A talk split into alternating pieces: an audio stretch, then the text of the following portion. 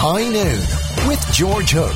Newstalk 106 to 108. Now, addiction is something that affects far too many of us, I think, uh, and, and and a huge number of us even when lots of people are in denial about the fact that they are uh, addicted to something. And I'm joined now in studio by Dr. Colm O'Gara, who's a consultant psychiatrist and the head of addiction at St John of God's, and the clinical associate professor uh, in UCD as well. And you're you're you're sitting where I normally sit this time on on a, a Monday, Colin, because I I do the the hook health check, but I can't ask myself questions and then answer them. I, you know, even I can't do that. So I have you in the chair today, so I'm, I'm playing the Georgia a little bit. But talk to me a little bit about the nature of addiction for a start, because um, first of all, it seems to me, both from my own social experience, but also from my, my experience working as a GP, that it's incredibly common. Absolutely is, yeah, and uh, no better place than Ireland to see how common it is. I guess the big story uh, is alcohol. Yeah. Um, you know, ninety percent of what we see is alcohol, and then you have you know sub um, a lot of the substances like cannabis, illicit substances, and that type of thing, and then we have emerging addictions like gambling and everything now to do with the uh, mobile phone and, and internet and that type of thing. So. I think, you know, from where I'm standing, I see, you know, pretty much all addictions. And from my point of view, I think it's, you know, addictions seem to be getting more common. And a lot of the data available to us, even though there isn't a huge amount, particularly from the HRB, and that it seems to indicate that addiction, yes, is, com- is becoming very common. Is it a genetic condition? Is it a personality disorder? What what what is the sort of the root of addiction? Do you think? I think you, have probably seen yourself in uh, print media, the gene for addiction has been discovered, right? Which is, you know, we know definitely that's not the case now. We're talking probably three to 400 genes, a very small effect, all operating together on different aspects of the body, different aspects of the substance ingestion and that type of thing complexly uh, interacting with the environment and this gene environment interaction. So really, really complex. My, I mean, my PhD was on genetics of addiction, and after seven, eight years of it, the end of it, I thought, God, this really is complex. But you know, the, the technologies in genetics are certainly getting a lot better, and I think in time we'll be able to tell what kind of genes relate to what kind of uh, treatment outcome, for instance, and that type of thing. So that's the translational medicine piece that I think is going to be a lot better in future. But at the moment, the translation isn't fantastic. If you go into our clinic now, there isn't genetic, um, you know, testing going on. But so I think not there will genetic be. then, or No, there's, it- there certainly is about 50% of the, the heritability coefficient is what is called is certainly genetics, but we know it's not. It's not like, say, cystic fibrosis, delta F508, you have it, little knockout there, that's it, you get the disorder. It's not like that. It's called complex genetics because there's many genes involved. And by the way, it's also complex. so and so so if it's fifty percent genetic, does that mean it's fifty percent environment, fifty percent nature versus nurture kind of thing? Yeah, the environmental piece is very important. A lot of people who have these genes don't go on to get alcoholism, whereas some people who are immersed in an alcohol environment, for instance, parents were drinkers, we know that's not deterministic either. But if people are surrounded by, by a certain thing, for instance, alcohol or be it gambling or whatever, they're more likely to develop addiction. But again, it isn't, it isn't clear because some people who are completely immersed in that environment are not going to get addicted. So we can't predict it then, but basically. Not at the moment, but no, th- we don't have a test because if we did, with the utility, you'd say, "Give me the test and let's let's do that test." So, I, I was talking to, to, to Frances Black yesterday, who's obviously the, the founder of the Rise Foundation, and she deals a lot with the, the families and the loved ones of people struggling with addiction. Um, and it's a tough old road for them as well.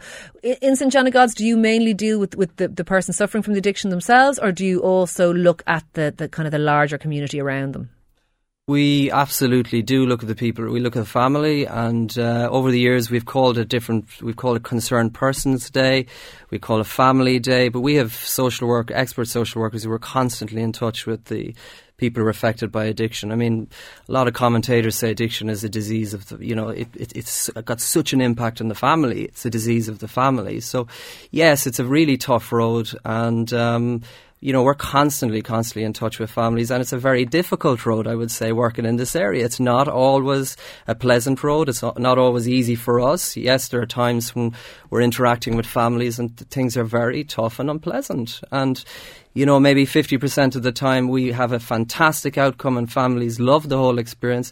50% of the time it's not good and it's, it's, you know, can be tough. So, That's the area of medicine we work in. Is that any different to, say, I, I always always use the, the example of St Vincent's because it's up the road. But if you're working in epilepsy, diabetes, or hypertension, would it be any different? And I don't think it would because these are chronic medical conditions as well. That the fam, you know, people maybe the impact isn't as much uh, as in addiction, but you know, severe diabetes, severe epilepsy, the families there, you know, have a, have a tough time too. So you're saying if anybody suffers from any kind of chronic illness that will have an impact on the people around them.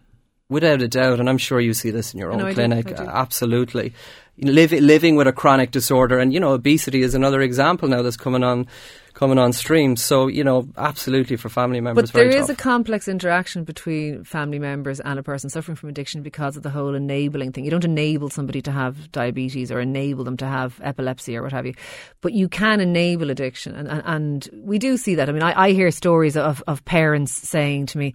You know, Johnny has an addiction and, and he's an alcoholic or he's whatever he is. And Mm. God, we've given him 50 grand over the last three years. We've nothing left and stuff like that. And I, I always come back in my head to, why did you give it to him? But but that's the nature of families. I think families get a really tough time in addiction, to be honest. I think if you look at obesity and um, diabetes and maybe some of the other conditions where there's adherence to medication, are the families, you know, can you say the families are involved in that as well? For instance, food, high sugar drinks, all that type of thing. But yes, I mean, the, the uh, enabling is the thing we don't like. Uh, you know, it's, it's not a phrase we like. It's not something we use. What phrase do you use? What's what's what's the more current? Well, we, we would say phrase? concerned persons, you know, concerned people around the person suffering from that condition.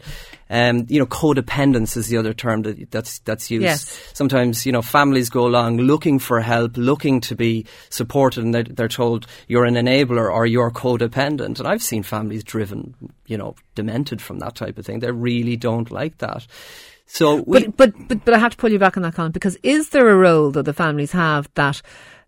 Are you saying then that, that, that the idea, I suppose, of the tough love, the kind of the, you know, I'm not giving you any money, I'm not giving you any money that I know you're going to put up your nose or that you're going to put into the bottom of a whiskey bottle or whatever, that I'm not going to do that.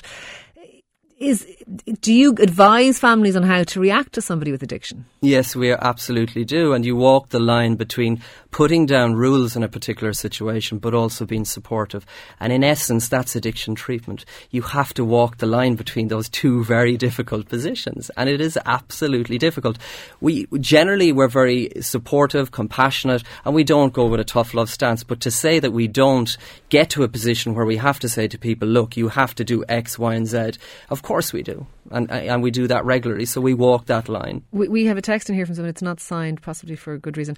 Um, I have a non-chemical addiction and I can't stop. I've been seeing a professional for a few months and I have made zero progress. Everything else in my life is reasonably in control, but with this, I am completely powerless. It all feels inevitable. I presume that's somebody with gambling or shopping or sex or porn or whatever it is.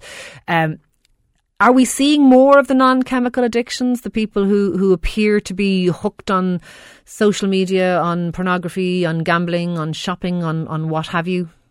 Without a shadow of a doubt, I mean the gambling, you know, hugely so. Internet gaming disorder, which the Americans have put in this uh, kind of hold position before it actually becomes a full addiction. Um, just just for people listening, is that yeah. people who just can't stop playing like uh, online games, just online? huge, huge amounts of time spent on massively multiplayer online, particularly role-playing games or shooter games. And we're talking, you know, huge amounts of time, decline of other activities, and um, these features of dep- friends and yeah, life and yeah, that's you. right. And um, we see it in combination. Then that's the other thing: cannabis, perhaps smoking a lot of cam- cannabis, playing these kind of games. So. Definitely, I've seen the, you know, our treatment program, we don't allow mobile phones or access to mobile phones for that reason. If you go back 10 years ago, th- there wasn't a problem. And I think that's probably the best example I can give you. I wasn't worried about mob- mobile phones because we're mainly treating alcohol and substance abuse.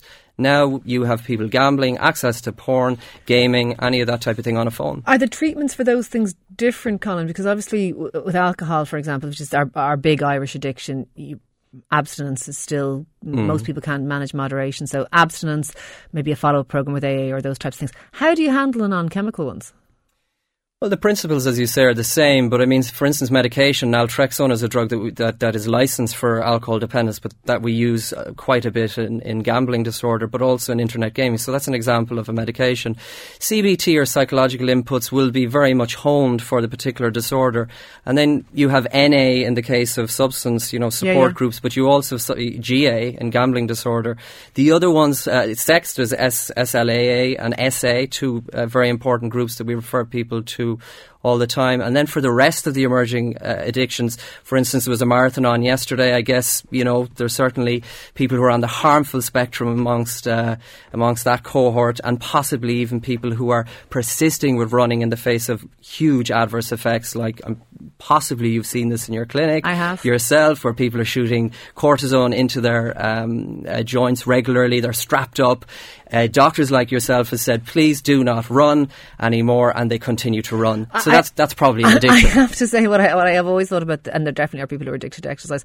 If you're going to have an addiction, it's about the best one because for a lot of people, the outcomes are are you know your normal BMI, relatively healthy, maybe a bit of arthritis or what have you, but but not quite the same things as some of the other more self-destructive types of, of, of addictions. But it is the same pattern of behaviour. It's, it's the same thing where you say, God, I'm doing too much of this. It's affecting other things adversely. I need to try and stop it. I need to try and control it. Oh, I can't.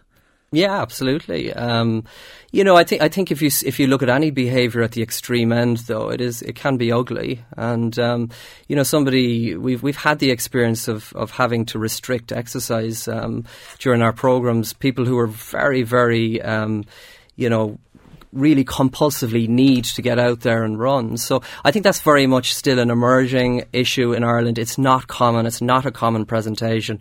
You know, the big stories, as I said, really are alcohol again, substance misuse, and gambling now emerging as a process addiction. Just, to, to, to wrap up, Colm, because we're coming up to the end of the show. If you are somebody listening in and you feel you have a problem, you know, because people do tend to know they have a problem. They do go through layers of denial and they do go through layers of running away from it and trying to ignore it and then trying to manage it. People design their own coping mechanisms around it and trying to suppress it and, you know, I'll just do it this way for this long and, you know, all that kind of stuff.